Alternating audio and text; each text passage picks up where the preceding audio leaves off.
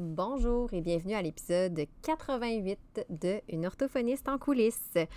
Euh, j'arrive avec en fait la dernière entrevue de l'année 2022 euh, avant une petite pause. En fait, il va rester un épisode là, euh, après qui sera la capsule scientifique. et ensuite, ce sera la pause pour le temps des fêtes avant la reprise en 2023. Et pour cette entrevue-là, j'ai reçu Agathe Tupula, qui est orthophoniste. C'est probablement que si vous êtes une orthophoniste au Québec et que vous avez le, vous écoutez des fois la télévision, les, nouvelles, les reportages, même la radio, vous avez déjà entendu parler d'Agathe. Et c'est en fait pour ça que j'ai voulu la recevoir parce que Agathe est euh, une des rares orthophonistes, si pour ne pas dire peut-être la seule, peut-être que là je parle à travers mon chapeau, mais j'ai l'impression, en tout cas bref, une des rares, ça c'est sûr, euh, orthophonistes à s'exposer dans les médias traditionnels, qui a comme pris sa place d'orthophoniste parce que cette place-là, elle était vacante. Et je trouve ça vraiment inspirant parce que moi-même, personnellement, je pense pas que j'aurais le goût de faire ça.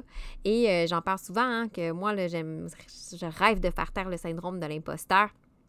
Et pour moi, Agathe, c'est vraiment une belle inspiration parce que de faire ce qu'elle fait là, euh, je la regarde aller puis je me dis waouh, c'est vraiment pour moi un, synonyme de, faire un pied de nez justement au syndrome de l'imposteur. Fait que j'ai voulu la recevoir sur le podcast pour en apprendre un petit peu plus sur euh, la façon dont elle abordait son rôle d'orthophoniste dans les euh, médias traditionnels, mais aussi à propos de la mission qu'elle s'est donnée à travers ses activités puis ses nombreux, nombreux projets, pardon. Vraiment une conversation super intéressante, mais surtout ce que j'ai adoré, c'est une conversation qui est déculpabilisante, qui montre que aussi on peut. C'est pas grave si on sait pas tout.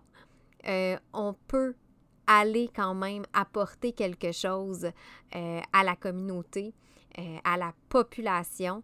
Fait que vraiment un épisode qui, moi personnellement, m'a fait du bien, m'a rappelé que dans le fond, l'important, c'est de briller, d'être là, par, euh, de, de, faire de, de, se manifester sur la scène publique en tant qu'orthophoniste et euh, qu'on a une expertise, peu importe ce qu'on peut penser en dedans de nous, là, dans le fin fond. Là. Je vous souhaite une bonne écoute.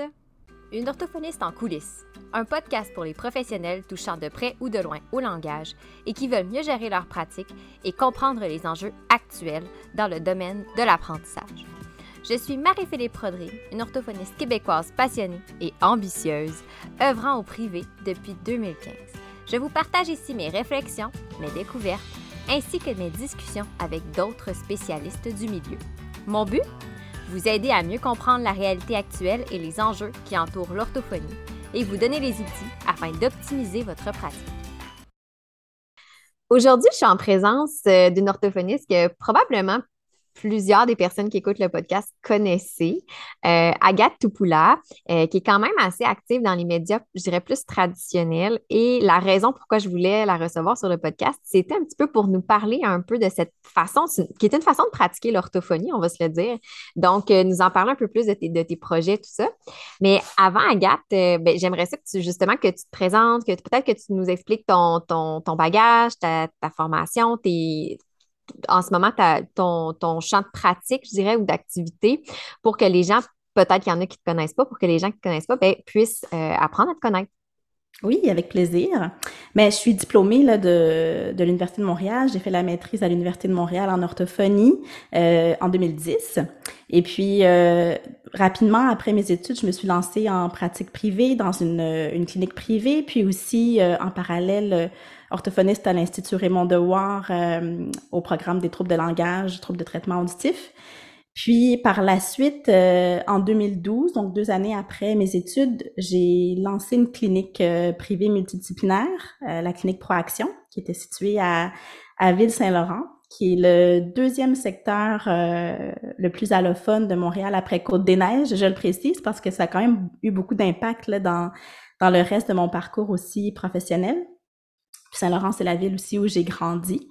Euh, et puis, donc, euh, à la clinique où j'étais, euh, à Proaction, à nous toutes, là, on desservait, on pouvait faire des services en dix langues différentes. Donc, j'ai toujours baigné dans le multilinguisme au niveau professionnel. Puis, rapidement, je me suis rendu compte que souvent les mêmes questions, les mêmes préoccupations revenaient de la part des parents, de la part des intervenants sur euh, l'exposition des enfants à plusieurs langues, sur les différents mythes rattachés au, bilinguisme, au plurilinguisme, euh, sur l'impact que ça peut avoir sur le développement du langage.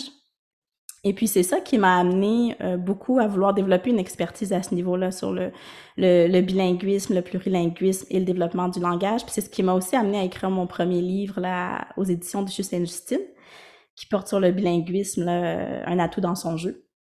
Puis euh, par la suite, euh, donc, ouais, où je t'ai? Oui, c'est ça. Donc, j'ai vendu mon, entreprise en 2019, donc il y a trois ans déjà. Puis présentement, là, comme orthophoniste, je suis essentiellement euh, à mon compte.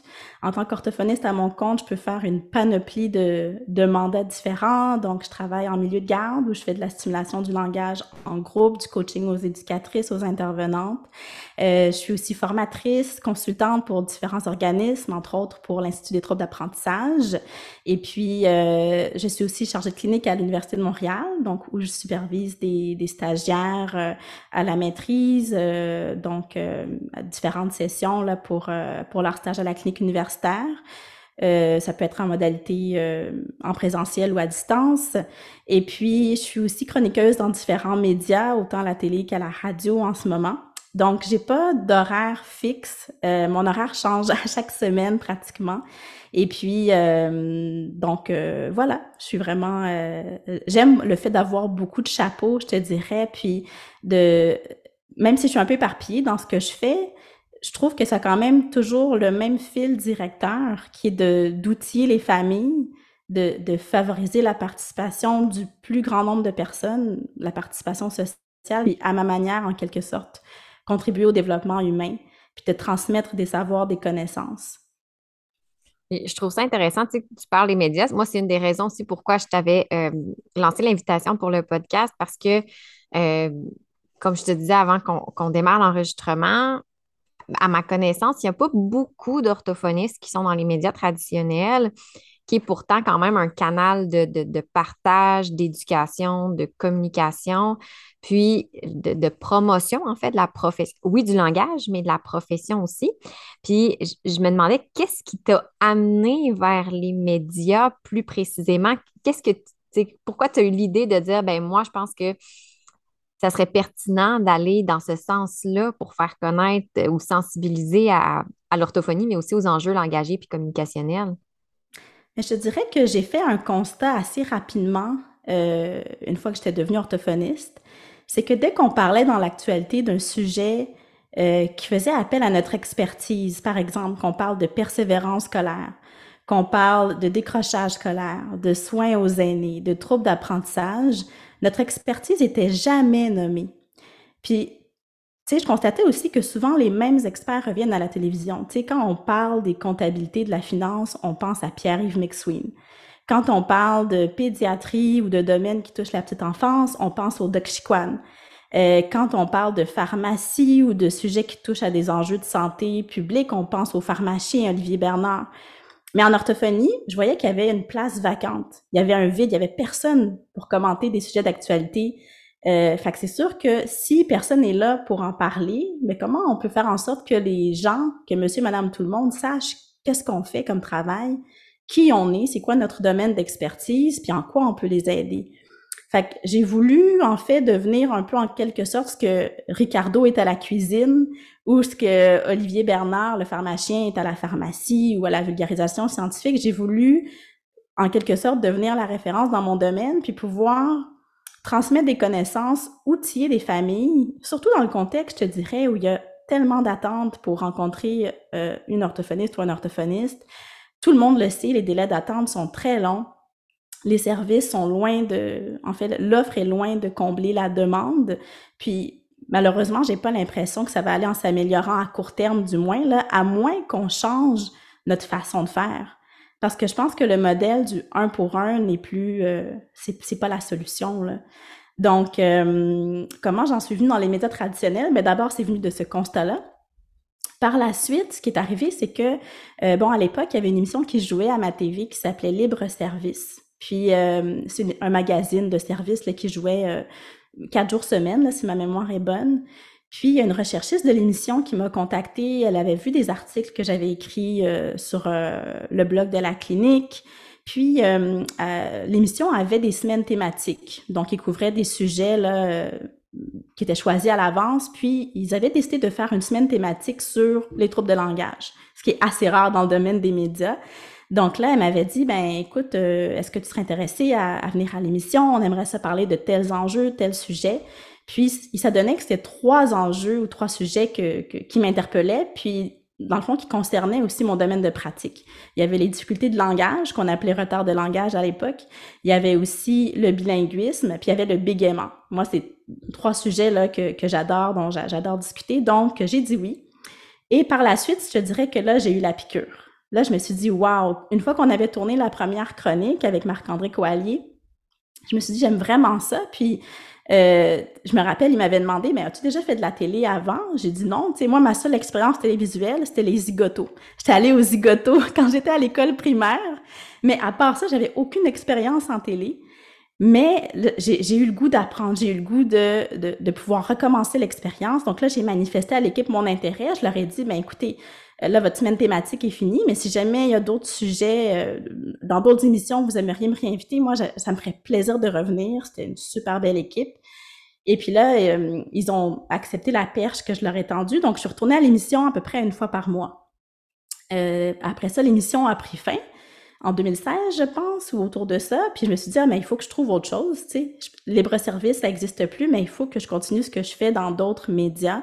Fait que j'ai commencé à faire des médias un peu plus larges, publics, euh, en 2015 ou 2016. Euh, j'ai commencé à Salut Bonjour, donc ça, c'était du direct.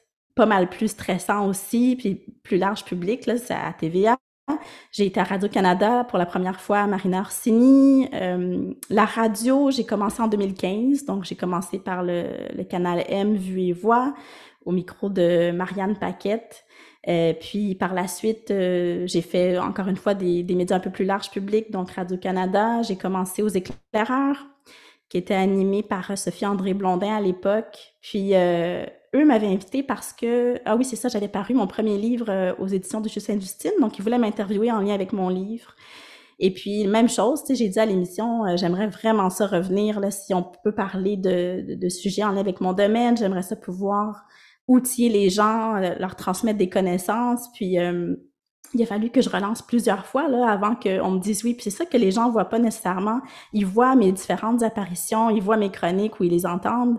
Mais pour chaque chronique que je fais, il y a plein de perches que j'ai lancées puis qui n'ont pas nécessairement donné de résultats. Là. Donc, euh, ça m'a demandé beaucoup, beaucoup de travail. Puis à la longue, j'ai aussi appris, je te dirais, à parler le même langage que, que monsieur, madame, tout le monde. Parce que dans le fond, la question à se poser, c'est comment on fait pour amener le public à s'intéresser à, ce qu'on fait. Donc, euh, puis souvent, on a notre jargon d'orthophoniste, on parle avec nos termes à nous, euh, trouble de langage, euh, trouble développemental du langage, dysphonie, dysphagie, mais ça ça, ça, ça, ça, veut rien dire là, pour monsieur, madame, tout le monde. Donc, comment tu fais pour les intéresser à ton sujet? Puis à comprendre que ce qu'ils vivent, c'est peut-être en lien avec un trouble de la communication ou un trouble de la déglutition. Ou, euh, donc, euh, j'ai appris vraiment, je te dirais, à, à savoir à qui je m'adresse, m'intéresser à mon public cible, puis à leur parler dans un langage qu'ils vont, qu'ils vont comprendre essentiellement. Mais c'est ça que j'allais dire, je t'écoutais parler, puis c'est quand même un défi. Ben, les deux choses qui me venaient en tête, je, je trouve intéressant comment justement tu l'as dit, c'est toi qui as tendu des perches, comment tu as été proactive, comment tu as t'as pas, tu t'es pas assise sur l'invitation puis dire bon ben merci, c'était super génial, mais tu as vu une opportunité que tu as saisie. Ça, je trouve ça vraiment génial. Puis effectivement, tu sais, je t'écoutais parler, je me disais, c'est quand même large public. Euh, on est exposé, tu sais, mettons, moi en tant qu'orthophoniste, je te vois passer à Salut, bonjour. Tu es exposé, oui, au public, à tes collègues. Puis l'enjeu de vulgariser, c'est pas facile, c'est pas tout le monde qui a ce talent-là de vulgarisation. Euh, c'est vraiment une capacité d'être capable de vulgariser. Puis je me demandais, tu parlais justement des différents sujets, mais tu es appelé, moi, pour avoir déjà vu, certaines de tes chroniques, tu es appelé quand même à couvrir un grand éventail, justement. Donc là, comment, euh, comment tu, tu, tu, gères ça? Est-ce que tu vas te fixer des limites, dire, bon, ben, si j'ai une demande, je ne sais pas, moi, pour euh, tout ce qui est les troubles acquis, euh, ben, je n'irai pas nécessairement dans ce sens-là. Ou au contraire, tu vas, tu vas le voir comme une opportunité, puis tu vas dire, ben, j'ai quand même une connaissance que monsieur, madame, tout le monde n'a pas en tant qu'orthophoniste et je peux amener une première, euh, une première sensibilisation en vulgarisant. Je ne sais pas comment tu vois ça. C'est vraiment intéressant ta question. Puis j'ai eu cette réflexion-là moi-même, là, c'est sûr, depuis toutes ces années, depuis que j'ai commencé en 2014 à, à, faire des médias. Mais en fait, c'est sûr que quand on s'exprime dans les médias, on représente tous nos collègues, hein. on représente notre expertise. Puis c'est sûr que quand je m'exprime dans les médias, je représente aussi plus que mon propre domaine d'expertise. Tu sais, je représente euh, euh, tout un corps de professionnels. Donc, c'est sûr que c'est important que je fasse preuve de professionnalisme puis que je reconnaisse mes limites. Ceci étant dit, je pense que c'est pas parce que, par exemple, euh, je ne travaille pas en dysphagie, tu sais, présentement, c'est pas du tout, du tout ma clientèle de pratique, que je suis pas capable d'en parler comme orthophoniste. Euh, tu sais, des fois, on est invité sur un plateau, à une mission, pas pour parler de notre travail, mais de notre domaine aussi au sens large. Euh, on n'a pas besoin de transmettre tous les détails. Tu sais, on s'adresse pas à des universitaires, on s'adresse pas à des scientifiques, on s'adresse à monsieur, madame, tout le monde, au grand public. Donc, moi, à mon avis, c'est l'avis aussi de, de beaucoup, de plusieurs autres vulgarisateurs scientifiques dans les médias. Moi, je crois qu'on peut se positionner sur des enjeux plus larges tant qu'on reste dans notre domaine dans notre champ d'expertise. C'est quoi le champ d'expertise de l'orthophoniste? Bon, il y a les troubles d'apprentissage, il y a les, les, troubles de la voix, de la parole, du langage, de la déglutition. Mais même si je ne fais pas de dysphagie ou même si je n'œuvre pas en dyscalculie, je pense que je suis capable d'en parler avec les connaissances que j'ai. Puis, il faut dire aussi que quand je travaille sur une chronique, euh, c'est sûr que je vais faire des lectures, même quand ça concerne mon domaine de pratique. Je vais aller chercher c'est quoi les dernières données scientifiques sur le sujet. Puis quand ça touche pas mon domaine d'expertise, ben ça me donne l'occasion de parler à mes collègues euh, orthophonistes qui œuvrent dans le domaine plus pointu pour lequel euh, duquel on veut parler dans le cadre de la chronique. Tu sais, je pense entre autres à euh, une chronique que j'avais eu à faire euh, à moteur de recherche en lien avec le langage écrit. Tu sais, la question c'était est-ce que l'écriture inclusive exclut les dyslexiques?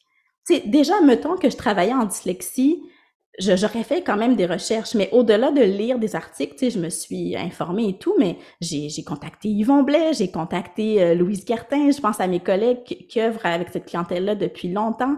Quand j'ai eu à parler de... Il y avait une question en matière de recherche, c'était super intéressant, puis j'ai appris tellement pour cette chronique-là, c'était pourquoi de nos jours, il y a tellement de gens qui portent des broches puis des appareils orthodontiques?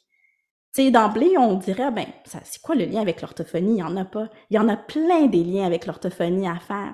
J'ai contacté euh, Marie-Emmanuelle Marchand, qui est une orthophoniste chef de file dans son domaine. Si vous la connaissez pas, allez voir son site web. Vraiment, là, c'est super intéressant. Euh, j'ai été amenée à discuter avec elle, à échanger avec elle pour cette chronique-là. Elle m'a appris plein de choses.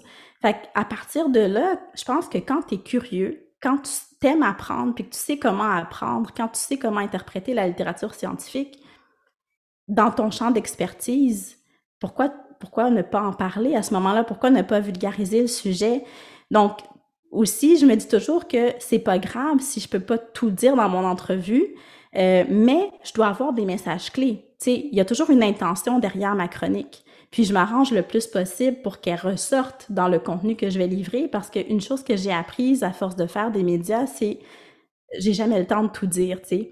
Je me rappelle quand j'ai commencé, puis je préparais mes plans de chronique, je disais peut-être euh, des fois 50% 60% quand j'étais chanceuse du contenu que j'avais préparé en ondes. Ça, ça passe super vite quand tu es en entrevue, là, quand tu fais une chronique. Mais je me rappelle, puis ça, c'est Patrick Masbourian qui m'avait dit ça. Il m'avait dit, tu sais, si ton, auditoire retient ne serait-ce que trois choses de ce que tu as dit en 8-9 minutes, c'est déjà beaucoup. Tu sais, il va pas retenir tout ce que tu dis. Trois choses, c'est déjà beaucoup. Puis euh, aussi, dis-toi que tout ce que tu dis pas, puis que tu aurais voulu dire, mais que tu n'as pas eu le temps, ben la personne qui t'écoute, elle le sait pas. Elle ne sait pas que tu voulais dire ça, puis que tu n'as pas eu le temps. L'important, c'est est-ce que ton message il est clair? Est-ce qu'on a compris c'était quoi ton intention, ton message clé? Puis c'est ça le plus important. Et euh, il faut aussi, je pense, savoir adapter son contenu au format de l'émission. Tu sais, au-delà du public, le, public à qui je m'adresse le plus souvent, c'est le grand public qui est pas du tout familiarisé à notre domaine, mais les émissions sur lesquelles je à m'exprimer sont très différentes. Sais, il y a des, entrevues de quatre minutes dans le cadre d'émissions de retour à la maison qu'on écoute à la radio versus une chronique de huit minutes euh, euh, à moteur de recherche versus un segment de trois minutes à des familles comme les autres. Fait qu'il faut que j'apprenne à, à, à, être concise aussi ou être plus ou moins concise puis à utiliser des termes que les gens vont comprendre.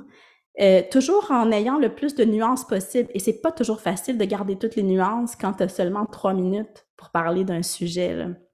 Donc, pour revenir à ta question, je pense que je me suis éparpillée, mais pour revenir à ta question, oui, je suis à l'aise maintenant avec le temps de m'exprimer sur des enjeux plus larges que mon propre domaine de pratique, tant que c'est dans mon champ d'expertise, puis que ça me permet d'atteindre mon objectif, qui est d'informer, d'outiller, euh, puis de, promouvoir, de faire rayonner notre profession puis euh, de, servir le public finalement. J'aime tellement ça, je t'écoutais parler, puis je trouve ça vraiment inspirant parce que une de mes, de mes missions, je sais pas, je peux dire ça comme ça, mais le, sentiment d'imposteur, j'ai de la misère avec ça dans le sens que je trouve tellement qu'il nous freine dans l'expansion justement de notre profession. On est tellement, puis moi aussi, je le vis, le sentiment d'imposteur, mais j'essaie toujours de, passer par-dessus euh, parce que justement, des fois, on, se dit oui, mais je suis qui pour dire ça ou je suis pas assez spécialisée ou j'ai pas assez perfectionné mon sujet ou je peux pas ci, je peux pas ça. Et c'est ce qui fait aussi que des fois, comme tu dis, ben, peut-être qu'avant aujourd'hui, la place de l'orthophonie sur les médias, elle n'était pas prise alors que, ben, la nutrition, c'est longtemps, euh, euh, la mm-hmm. médecine, fait longtemps, tout ça. Euh, je trouve ça vraiment intéressant comment tu l'abordes, de dire, ben non, je ne suis pas experte dans tout, mais j'ai quand même un, sans dire un avantage, mais j'ai quand même une connaissance supplémentaire, effectivement, que le grand public n'a pas. Puis même si je ne fais pas, moi aussi, c'est la même chose. Puis je me disais, ben, même au privé, je, me rappelle, moi, j'avais ma grande-tante qui avait fait un AVC, puis elle avait de la difficulté à communiquer. J'ai à part dans mes stages, j'ai jamais fait de troubles acquis, j'ai jamais travaillé avec la clientèle adulte. Et là, au, CHSLD où elle était, c'était vraiment un enjeu.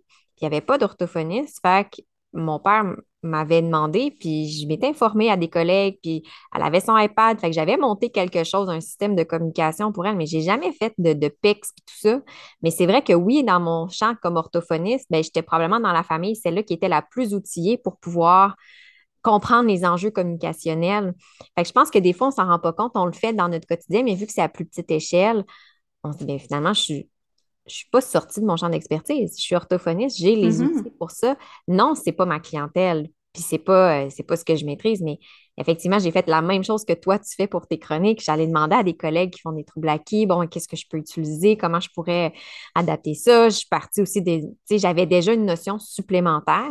Puis, euh, je trouve vraiment, je trouve ça génial que tu le mentionnes parce que je me dis, si ça peut, tu, disais tantôt, ben, comme dans tes chroniques, si les gens peuvent retenir deux ou trois choses, ben moi, c'est la même chose, je me dis avec chaque épisode de podcast, si les gens peuvent retenir ne serait-ce qu'une chose, mais que cette chose-là fait toute la différence, ben, je me dis, si les gens qui écoutent peuvent retenir que, ben, Agathe, elle le fait. Puis, moi, quand je t'écoute dans tes chroniques, j'ai pas l'impression que, euh, je le vois que c'est maîtrisé dans le sens que il y, a, un travail de recherche, on le sait aussi. Puis, euh, c'est, en tout cas, je me dis, ça peut en inspirer certaines à surmonter un petit peu leur, euh, leur crainte parce que je pense que c'est assez, euh, assez présent. C'est un, un beau fléau. Puis, l'autre chose qui, qui me venait en tête, parce que là, tu parlais justement de, bon, si les gens peuvent retenir des éléments de ce que tu mentionnes, est-ce que tu es capable de, de, voir à peu près ou de mesurer ou as-tu des, des, des, des, des, je vais dire en anglais, mais des feedbacks de la portée de ce que tu fais. Parce que là, c'est différent parce que c'est sûr que tu t'adresses, par exemple, à la caméra, fait que tu ne vois pas les gens. Euh, tu sais, comme encore une fois, je disais mm-hmm. en, introduction, je dis, moi, ma mère, elle écoute l'émission, on va se le dire. Puis, euh, vu que je suis chez eux ces, ces temps-ci avec les rénovations à la maison, je l'écoute avec elle, puis je te vois faire des chroniques de temps en temps, mais tu sais, tu mm-hmm. sais pas que moi je t'ai vu. Est-ce que tu as moyen d'avoir une idée un peu de ta portée? Est-ce que tu as des gens qui vont te faire des euh, qui vont te contacter, que ce soit pour dire Hey, je t'ai vu là, puis j'aimerais ça justement faire une autre entrevue ou une autre chronique pour quelque chose, ou même des gens du, public ou, des, gens qui vont contacter les, euh, les producteurs ou peu importe, je connais pas bien mm-hmm. le, le milieu des médias traditionnels, mais y a-t-il moyen de mesurer ça?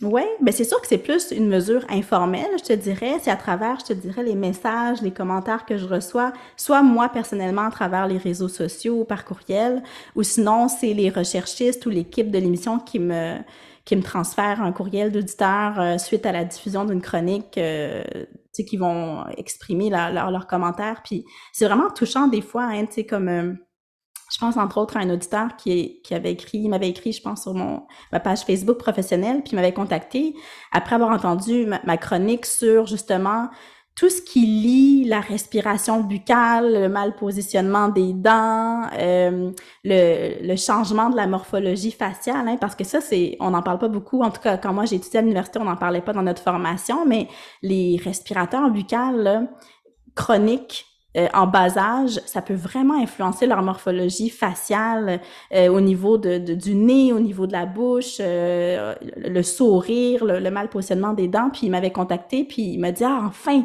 j'ai compris depuis toutes ces années, tu sais pourquoi j'ai pourquoi je suis comme ça, puis pourquoi je vis telle situation de handicap.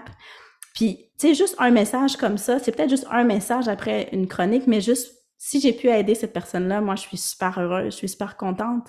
Euh, des fois, c'est à travers les partages aussi que les gens font sur les réseaux sociaux. Quand je, publie une chronique que je fais, ils vont la partager. Quand je vois qu'il y a eu beaucoup de partages ou une grande diffusion, c'est sûr que je suis contente parce que je me dis que ça, tous mes collègues ou les gens qui partagent me permettent d'avoir une plus large portée avec mon message. Puis, euh, j'ai beaucoup de gens aussi des fois qui me contactent ou qui vont contacter l'émission pour dire ah mais je savais même pas que l'orthophoniste faisait ça et que l'orthophoniste pouvait être amené à intervenir euh, pour quelqu'un qui a du mal à, s'alimenter en fin de vie ou parce qu'il y a une maladie dégénérative. Donc euh, c'est sûr que c'est exactement pour ça aussi que je fais mes chroniques, c'est pour informer, c'est pour sensibiliser. Donc euh, oui à quelque part je, peux mesurer l'impact que ça a. Puis c'est sûr que quand je vais à, des émissions de manière plus ponctuelle, c'est sûr que j'ai des émissions plus régulières comme moteur de recherche ou bien on va se le dire, mais il y en a d'autres émissions que c'est plus ponctuel en lien avec des sujets euh, d'actualité chaud. Tu sais, euh, je pense entre autres, là, par exemple, euh, à la fin de l'année passée, là, il y avait eu toute la saga avec le PDG d'Air Canada, Michael Rousseau, qui parlait pas le français depuis toutes ces années à Montréal, puis qui s'en vantait là, quasiment. Donc, euh, j'avais été amenée à, être interviewée à, RDI pour pouvoir en parler.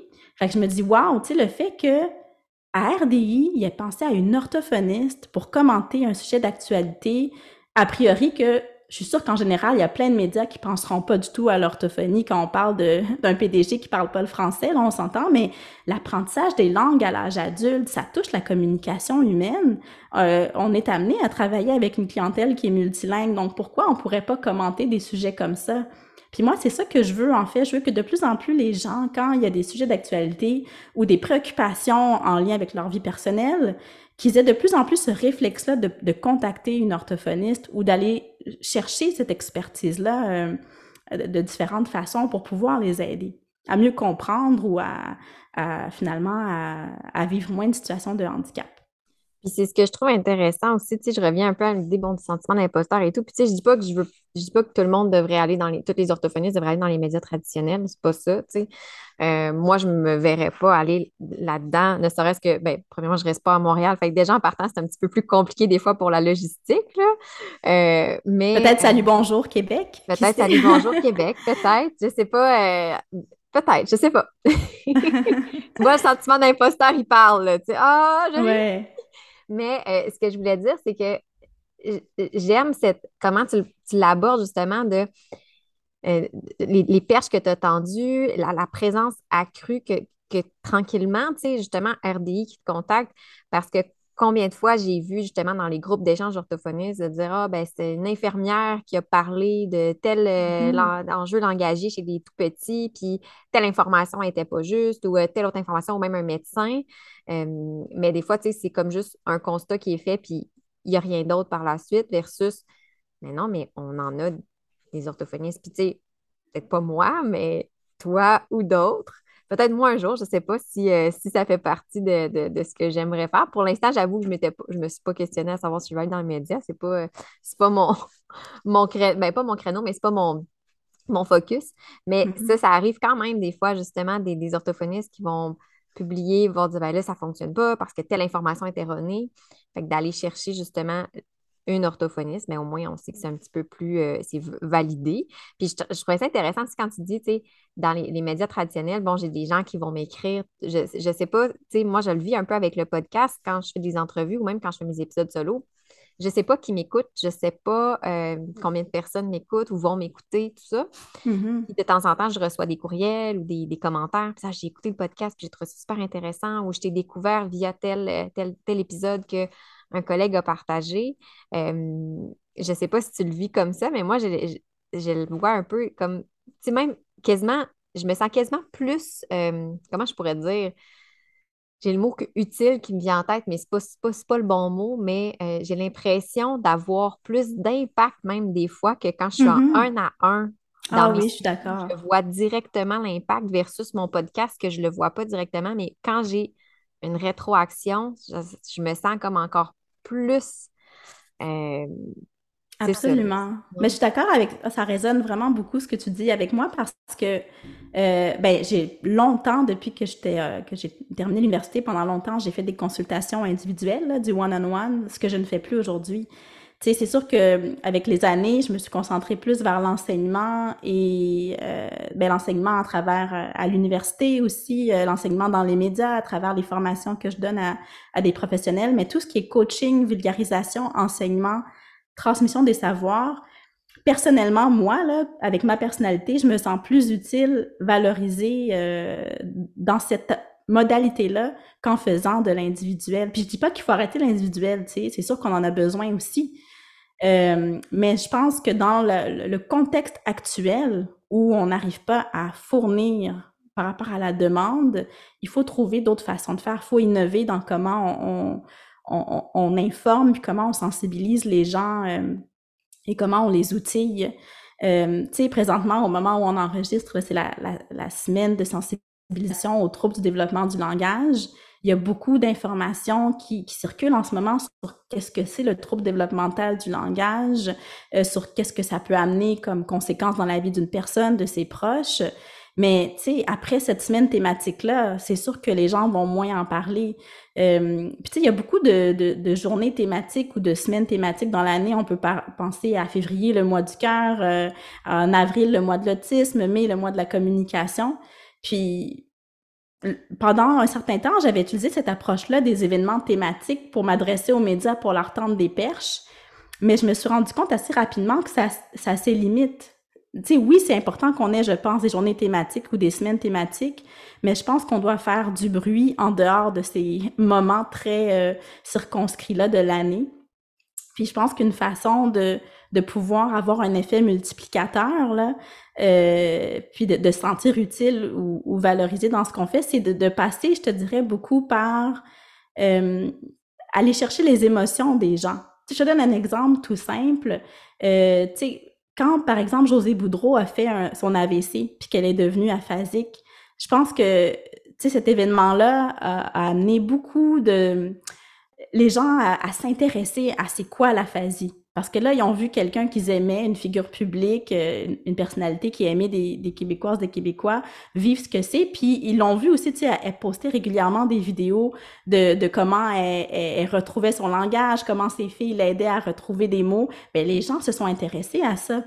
Euh, quand Bruce Willis a annoncé récemment qu'il prenait sa retraite parce qu'il euh, était devenu aphasique, tous ses fans étaient bouleversés par ça, puis ils sont intéressés, mais c'est quoi l'aphasie? Pourquoi il arrête de jouer dans des films? Tout ça. Fait que je pense que si on peut aussi profiter des, des événements de l'actualité qui intéressent les gens, euh, en tout cas, moi, c'est la façon que j'ai trouvée pour pouvoir faire rayonner notre profession, puis euh, donner des informations aux gens qui vivent des situations similaires ou qui sont interpellés par ça. C'est vraiment intéressant. Puis j'aime aussi, comme tu dis, c'est ça, c'est de ne pas attendre, par exemple, le mois de la communication parce que on est important à l'année de toute façon. Exactement. à l'année, tu sais. Puis, tu sais, au-delà de parler de, de juste parler des problèmes aussi, tu sais, souvent quand on parle de qu'est-ce qu'on fait, bon, qu'est-ce que ça fait un orthophoniste? Souvent, bon, OK, ben moi, j'aide ou j'interviens les gens qui ont un trouble de, ou qui ont des difficultés à. Mais ça devrait pas être juste ça notre rôle. En tout cas, à mon avis, puis tu sais, quand on regarde aussi sur le site de l'ordre, là, c'est quoi la définition d'un orthophoniste? C'est la promotion aussi. C'est faire de la prévention, de la, promotion de saines habitudes de communication. Puis moi, c'est ça un peu que je trouve déplorable en ce moment, c'est que les gens, ils vont penser à nous quand ils ont un problème. Ils vont pas penser à nous en prévention. Puis, euh, je fais un peu de coq à là, mais ça, ça, me rappelle une vidéo que j'ai vue récemment sur des Suisses. Je pense que c'est l'orthophoniste Audrey Dionne Fournel qui disait ça. En tout cas, j'espère bien la citer. Elle disait, tu sais, il y a personne qui brosse les dents de son enfant par peur. Quand on brosse les dents de son enfant, c'est parce qu'on veut qu'il y ait une bonne hygiène dentaire, on veut prévenir des caries. On ne le fait pas parce qu'on a peur ou parce que la carie est déjà là. Puis, qu'est-ce qui fait que on, va chez le dentiste régulièrement, on va passer un examen de la vue régulièrement, à chaque année ou à chaque deux ans. Euh, puis, tu sais, avant l'entrée à l'école, les enfants, en général, les parents vont, vont faire évaluer leur, vision ou bien euh, euh, s'assurer qu'ils voient bien. Mais tout ce qui est plus abstrait, le langage, c'est invisible, tu sais, c'est pas aussi concret. Pourquoi on pense pas à je sais pas moi, un dépistage plus massif en orthophonie ou à une identification plus précoce en amont des difficultés de langage? Qu'est-ce qui fait que on va pas voir l'orthophoniste juste pour avoir des conseils avant que ça aille pas bien ou avant d'avoir des préoccupations? Fait que je pense qu'on a probablement un rôle à jouer pour changer un peu le mindset des gens à ce niveau-là. Parce que c'est sûr que quand on est juste dans euh, guérir, entre guillemets, là, ou à traiter, ben, c'est qu'on a raté aussi une étape en amont où on aurait pu prévenir ces difficultés-là. Puis la pandémie, je pense, euh, nous a aidé en quelque sorte au niveau de, de, faire connaître notre profession. Parce que là, les, les, parents ont passé beaucoup de temps avec leurs enfants en confinement. Ils ont peut-être noté des difficultés qu'ils n'avaient pas vues en temps euh, normal avec la routine et tout ça. Euh, on a eu à porter des masques, il y a eu le confinement. Donc là, on a compris tout l'impact de la communication dans notre vie de tous les jours. Euh, mais je pense que il faut continuer nos, efforts pour essayer de faire en sorte que les gens pensent à nous dans une optique de prévention et pas juste pour le traitement. Tellement. Puis je pense que c'est quelque chose que les psychologues ont, mis de l'avant beaucoup dans les dernières années parce que de plus en plus, puis c'est sûr que je, je, vais parler plus pour les gens que je connais, mais de plus en plus, j'entends des gens dire ben moi, je n'ai pas de problématique particulière, mais je consulte un thérapeute, je consulte un psychologue pour mm-hmm. euh, euh, parce que ça me fait du bien, puis justement, ça me permet de, mais je n'ai pas fait une dépression, je n'ai pas euh, rien de particulier pour être allé consulter. je pense qu'effectivement, comme tu dis, c'est de d'amener les gens à, on y, on se fait pas si longtemps, tu sais, puis encore, je reprends, moi je suis plus en langage écrit, mais j'ai des parents encore qui vont me dire ben là, mon enfant il avait des difficultés, mais on m'a dit, tu sais, avant la deuxième, troisième année, oh, tu sais, c'est pas, pas, grave, tu sais, il va se. Non, on le sait maintenant qu'on peut déjà voir des marqueurs de la dyslexie à 4-5 ans. Donc, euh, effectivement, je pense que c'est très, un très bon point que tu amènes, euh, Agathe, par rapport au fait de ça fait partie aussi de notre rôle, tout ce qui est la promotion, qui est la mm-hmm. prévention et euh, d'être plus dans les médias, effectivement, c'est euh, de sensibiliser aussi là, à ça. Je pense que c'est une, belle, une belle initiative. Je reprends aussi même encore les petits. Moi, je ne travaille pas avec les petits, mais j'ai quand même moi-même deux, deux, jeunes enfants en bas âge. Mmh euh, c'est quand même encore le discours médical. Hein, ah, ben, 18 mois, 18 mots. Euh, euh, est-ce que, tu sais, ah, ben, il n'y a pas trop de, de, de, de, difficultés, fait qu'on va attendre. Puis moi, j'ai beaucoup de mes amis dans mon entourage qui ont des enfants de, l'âge de mes, de mes filles. Donc, euh, moi, mes filles ont 3 ans puis 1 an. Donc, puis c'est ça, des fois, tu sais, ah, mais ben, ma médecin me dit telle affaire, mais là, je te le demande, tu sais, c'est sûr qu'encore une fois, tu sais, je ne fais pas de 0,5 ans, mais j'ai quand même une notion supplémentaire par rapport au langage que mon ami qui est comptable, par exemple. Absolument. Mm-hmm. Donc, je, je vois qu'encore, c'est comme tu dis, on a un travail de, défrichage à faire pour que les gens soient plus proactifs en amont et non pas en, réactifs. Là. Puis mm-hmm. justement, parlant de, tout ça, euh, est-ce que, euh, ben, tu le dis un petit peu, mais on parle beaucoup des, médias traditionnels, mais est-ce que tu as été témoin, par exemple, de d'autres initiatives qui, justement, qui t'ont, tu dis, ben ça, je trouve ça génial parce que je pense que les deux, on, on puis je suis pas mal certaine, en tout cas, je vais peut-être parler à travers mon chapeau, mais je suis à peu près certaine que la communauté orthophonique est d'accord avec nous que notre métier mérite d'être plus connu et reconnu. Ça, en tout cas, si quelqu'un veut me contredire, écrivez-moi, là, mais j'imagine qu'il y a un consensus là-dessus. Euh, est-ce que, bon, là, on parlait des médias, traditionnels, mais est-ce que tu as vu, tu as été témoin justement d'initiatives que tu dis, ah ben, tu sais, ça peut être ça aussi parce que le but de l'épisode, si je ne veux pas non plus dire à tout le monde, ben, la solution, c'est d'aller faire des chroniques à Salut Bonjour. Ce n'est pas nécessairement ça. Euh, on parlait de, de, Audrey, justement, tantôt qui, elle, je pense qu'elle a revu complètement sa structure mm-hmm. de, service. Toi, tu as mentionné aussi que tu ne fais plus non plus nécessairement de un à un, sans dire que c'est pas euh, c'est plus ça. Il y en a mm-hmm. encore qu'il faut faire du un à un, on ne se le cachera pas. Mais mettons quelqu'un qui dirait OK, ben ça, ça me parle, mais moi, je n'ai pas, pas ni l'envie, ni l'intérêt, ni le peut-être les, conditions environnementales qui me permettraient d'aller justement dans les médias. Euh, des, des, petits éléments comme ça pour rendre notre, notre profession plus accessible aussi. Oui. C'est une question très intéressante. Ben, j'aurais le goût de dire que d'emblée, on n'a pas besoin de, de, viser gros. Là, comme on n'a pas besoin, justement, comme tu disais, de, de viser tous aller dans les médias ou de tout faire des entrevues à la radio, à la télévision. Ça peut prendre d'autres formes.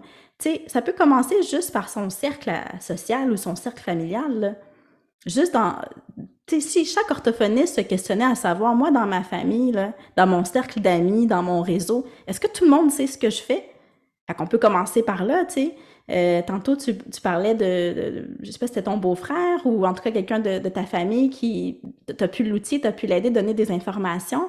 Donc, euh, ça commence par ça, selon moi. Tu sais, le bouche à oreille, on le dit souvent, là, c'est quand on est entrepreneur, puis tu l'es aussi, là, on, le sait, c'est une des formes de publicité les plus... Euh, les plus efficaces, le bouche-oreille. Quelqu'un qui, qui, est content de tes services, il va en parler à d'autres. Ben, moi, je dirais, transmettons notre, notre domaine d'abord aux gens qui nous connaissent, à notre réseau. Après ça, en termes d'initiatives, j'ai vu plein de belles initiatives, là, euh, qui sont pas nécessairement dans le domaine médiatique. Tu sais, on peut penser, par exemple, à, bon, il y a Lauriane Lacerte qui, qui crée des capsules vidéo, des formations en ligne pour les, pour les parents, euh, de coaching. On peut penser à euh, des, petites formations en ligne pour les parents que, que d'autres orthophonistes aussi ont, ont lancé dans les derniers mois. On peut penser aussi à euh, des, affiches promotionnelles ou à des infographies qui circulent sur les réseaux sociaux. Euh, on peut penser à des publications, on peut penser à des articles sur des blogs. tu sais, ça peut prendre plein, plein de formes. Mais dans le fond, je pense que la question à se poser, c'est disons qu'on veut faire une différence, là, quelqu'un qui nous écoute puis qui se dit, ben moi, j'aimerais ça justement euh, avoir un effet multiplicateur dans ce que je fais autrement qu'en faisant du un pour un. C'est simplement de voir, ben moi, c'est quoi qui, qui m'intéresse, c'est quoi mes atouts, sur quoi j'aimerais travailler pour pouvoir euh, transmettre une connaissance en particulier. Puis peut-être de voir aussi, de se questionner, c'est quoi le message que je veux transmettre au public, c'est quoi le message clé euh, puis de partir de ce message-là pour en faire un projet quelconque, tu sais. Euh, par exemple, est-ce que le message que je veux transmettre aux parents, exemple, c'est que, ben, on peut stimuler le langage dans la vie de tous les jours à travers la routine du quotidien. Est-ce que moi, le message que je veux lancer, c'est que, je sais pas, euh, qu'il y a une manière d'utiliser les livres euh, à l'âge préscolaire pour pouvoir prévenir les difficultés de lecture et d'écriture plus tard à l'école? Fait c'est de partir de son intention ou du message clé, puis voir, mais qu'est-ce que j'en fais? Comment je peux transmettre ce savoir-là au plus grand nombre de personnes possible, tout en respectant euh, ma personnalité, mes atouts, puis euh, euh, dans le fond, ce qui m'intéresse aussi là, comme professionnel. J'adore vraiment quand tu dis de garder ça simple. Moi, je suis une adepte de la simplicité. Puis quand tu as dit, tu sais, on parlait d'éléments à retenir, là, tu dis, ben, tu sais, dans notre famille proche, tu sais, je me suis questionnée quand je t'écoutais, puis je me disais, moi, mes deux frères sont ingénieurs, pas, pas la même branche de, génie, mais je pourrais pas te dire qu'est-ce qu'ils font. Mm-hmm. Fait que je me dis, ça doit être réciproque. Mes frères savent que je suis orthophoniste, mais peut-être qu'ils savent pas exactement ce que je fais. Puis je me suis dit, bon, je pense que je vais pas déjà. Fait que c'est vrai que c'est aussi simple que ça. Ben dans notre famille, c'est, je suis à peu près sûre que mes frères, ils, savent pas exactement qu'est-ce que je fais, ou tu sais, ben, pas juste mes frères, mais ma famille aussi un peu plus éloignée. Fait que, puis j'avais même pas pensé à ça. Puis tu vois, tu sais, même moi, quand je fais des chroniques euh, large public, là, je pratique avec mon mari systématiquement. Il est ingénieur, il est pas du tout dans mon... Fait que si, mettons, je lui explique à lui puis qu'il comprend pas, ben c'est sûr qu'il y en a d'autres qui vont pas comprendre. Puis ce qui est le fun aussi, c'est que tu sais, des fois, il, il, va me faire des, critiques aussi, il va me dire, il va me challenger. Fait que ça, c'est sûr que ça m'aide aussi quand vient le temps de faire la, chronique pour vrai. Mais des fois, il va me dire, ouais, mais t'as expliqué ça, mais pas ça. Alors que pour moi, c'est tellement clair dans ma tête. Mais c'est tout un exercice de vulgariser aussi, là. Donc, faut pas gêner pour, euh, pour se pratiquer avec un plus petit nombre si on a peur de se lancer avec un plus grand nombre, là. Puis, tu sais, aussi, ce que j'ai appris à, force de, de, dans le domaine des médias, c'est que il y a des techniques ou il y a des façons de faire qui sont plus efficaces que d'autres pour amener une personne à retenir un message. Tu sais, euh, tantôt je parlais de bon parler le même langage que les autres, de vulgariser, mais comment tu vulgarises, tu sais, bon avec des analogies ou avec des, des histoires? Tu sais, le storytelling, euh, c'est beaucoup mis de l'avant quand on donne des formations comme une manière d'avoir de l'impact sur les participants ou l'auditoire. Mais dans une chronique, c'est pareil. C'est sûr que si je raconte une histoire qui parle à bien du monde, euh, elle va beaucoup plus rester accrochée à ce que je dis que si je fais juste dire, ben, le trouble de langage, c'est des difficultés qui persistent malgré l'intervention. Oui, mais c'est quoi le langage? sais, déjà, le langage, c'est abstrait, fait que c'est pas assez vulgarisé, ça, pour monsieur, madame, tout le monde. C'est une question super simple à laquelle tous les orthophonistes ont une réponse dans leur tête, c'est c'est quoi la différence entre langage, langue et parole? sais, on connaît la réponse, mais comment tu l'expliques à quelqu'un qui est pas du tout dans le domaine? Puis, tu sais, euh, j'avais développé une analogie avec, euh, dans le domaine artistique, j'avais comparé, dans le fond, le langage, la parole et, euh, et la langue à une œuvre d'art, l'outil qu'on utilise pour faire l'œuvre et le style artistique. Mais tu vois, juste une analogie comme ça qui a aucun lien avec mon domaine, mais ça parle plus aux gens, puis ils s'en rappellent plus après de c'est quoi le langage, la langue puis la parole, que de dire la langue, c'est ça, c'est quand muscle pour que tu aussi à créer des émotions chez les gens, à les intéresser. Puis pour ça, ben, le fait d'en parler à, ma famille, ben, des fois, ça m'aide aussi à trouver des analogies moi-même pour mes, mes, segments d'émission. J'adore, effectivement. Quand tu m'as dit, ouais, langage, langue, parole, j'étais là, Hé, comment je le vulgariserais? C'est un bon défi. effectivement. Ouais. Vraiment. Puis euh, ben là, justement, si les gens qui veulent voir un petit peu tes chroniques ou savoir où est-ce que tu es actif, parce que c'est quand même intéressant des fois de pouvoir les repartager, tu sais, parce qu'on parlait, bon, ben, un des éléments aussi, c'est que nous-mêmes, en tant qu'orthophonistes, on, repartage les initiatives de nos collègues parce que y a pas, tout n'est pas à réinventer nécessairement.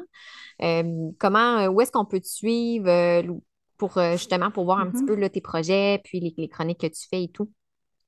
Oui, on peut me suivre euh, soit sur ma page Facebook professionnelle euh, Agathe Tupula Kabola, euh, orthophoniste, chroniqueuse et auteur, ou sinon, je suis aussi active sur Twitter ou sur ma page professionnelle LinkedIn. je suis pas sur Instagram ni sur TikTok. Je suis pas encore rendue là. Mais oui, sur mes réseaux sociaux. non. non, pas, non. J'ai pas fait le saut. Ouais, non, c'est ça. Mm. Puis euh, ben, sinon, ben, je suis régulièrement à l'émission Moteur de recherche qui est sur les ondes euh, ici première euh, du lundi au vendredi à 19h. Ça peut être écouté en différé sur la plateforme audio qui est gratuite. où il y a toutes les émissions là, de, de Radio-Canada. on peut regarder mes chroniques aussi à l'émission des familles comme les autres sur Ami Télé. si vous n'avez pas la chaîne, c'est aussi en ligne sur le site de Ami Télé. Et puis euh, également, on va se le dire, euh, Radio-Canada, donc sur le site de l'émission, mm-hmm. sur tout.tv, il y a aussi certaines de mes capsules euh, là-dessus. Puis sinon, ben, sur YouTube, il y a pas mal de vidéos aussi que j'ai fait dans les années passées. mais mes chroniques sont plus diffusées là actuellement sur, sur YouTube. OK. Ben, de toute façon, moi, je vais mettre tous les liens qui pourraient justement là, les, liens d'intérêt, les liens pertinents, je vais les mettre quand même dans la description de l'épisode, mais j'aime ça quand même que euh, la personne que je reçois le mentionne aussi, là, euh, ça donne une petite idée. Fait que, ben, un gros merci, Agathe, euh, pour tous ces partages, les réflexions. Moi, je repars déjà aussi avec des petites affaires que, ah, ouais, ça, je n'avais pas pensé à ça, je vais, je vais le faire dans mon milieu. Fait que tu as, atteint ton objectif pour l'entrevue, au moins avec moi. J'espère. bon, j'espère aussi que ce sera, ça, ça va se généraliser aux auditeurs. Puis, euh, ben, on va sûrement te revoir dans différentes chroniques euh, que moi, ça me fera plaisir de partager aussi dans mon réseau. Bien, merci à toi pour l'invitation, Marc-Philippe. si vous avez apprécié cet épisode, je vous invite à vous abonner à mon podcast pour ne rien manquer et être avisé lorsque de nouveaux épisodes seront publiés. Je vous invite également à me laisser un commentaire ou même une cote de 5 étoiles peut-être pour me permettre de réaliser ma mission qui est de démocratiser l'orthophonie et tout ce qui entoure les besoins particuliers. En laissant un commentaire ou une note, vous permettez à mon podcast d'être plus visible pour qu'un plus grand nombre de personnes puissent en profiter. Pour en apprendre plus sur les coulisses de l'orthophonie et sur mes projets, vous pouvez me suivre sur mes réseaux sociaux mentionnés dans la description de l'épisode. Pour mes services de mentorat ainsi que les outils disponibles sur ma boutique en ligne, rendez-vous au www.mariephilippeorthophoniste.ca.